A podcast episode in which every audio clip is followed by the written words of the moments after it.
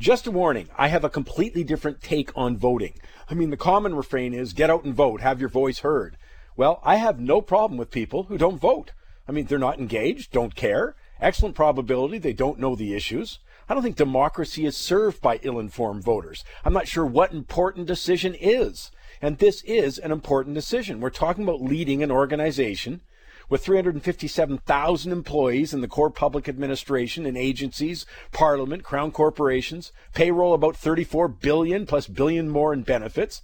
I mean, they're in charge of 101 core departments, 26 agencies, 71 crown corporations, other government enterprises. I mean, the federal government's going to take 290 billion in taxes out of the pockets of individuals and businesses this year, spend about 289 billion. But despite all this, you read Facebook or Twitter or other social media, and it's clear we got a lot of Canadians take taking less care in choosing who to vote for than they would in hiring someone to run a fast food franchise or be the head contractor on their home renovation, let alone run a major company.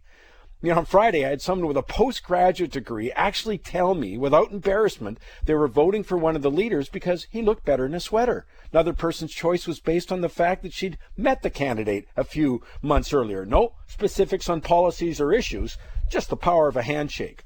Surely the decision about who governs Canada merits deeper examination and thought. Well, obviously, for some people, the answer is no, and I, for one, hope they do not make it to the polling booth. My name is Mike Campbell. Join me Saturday for Money Talks.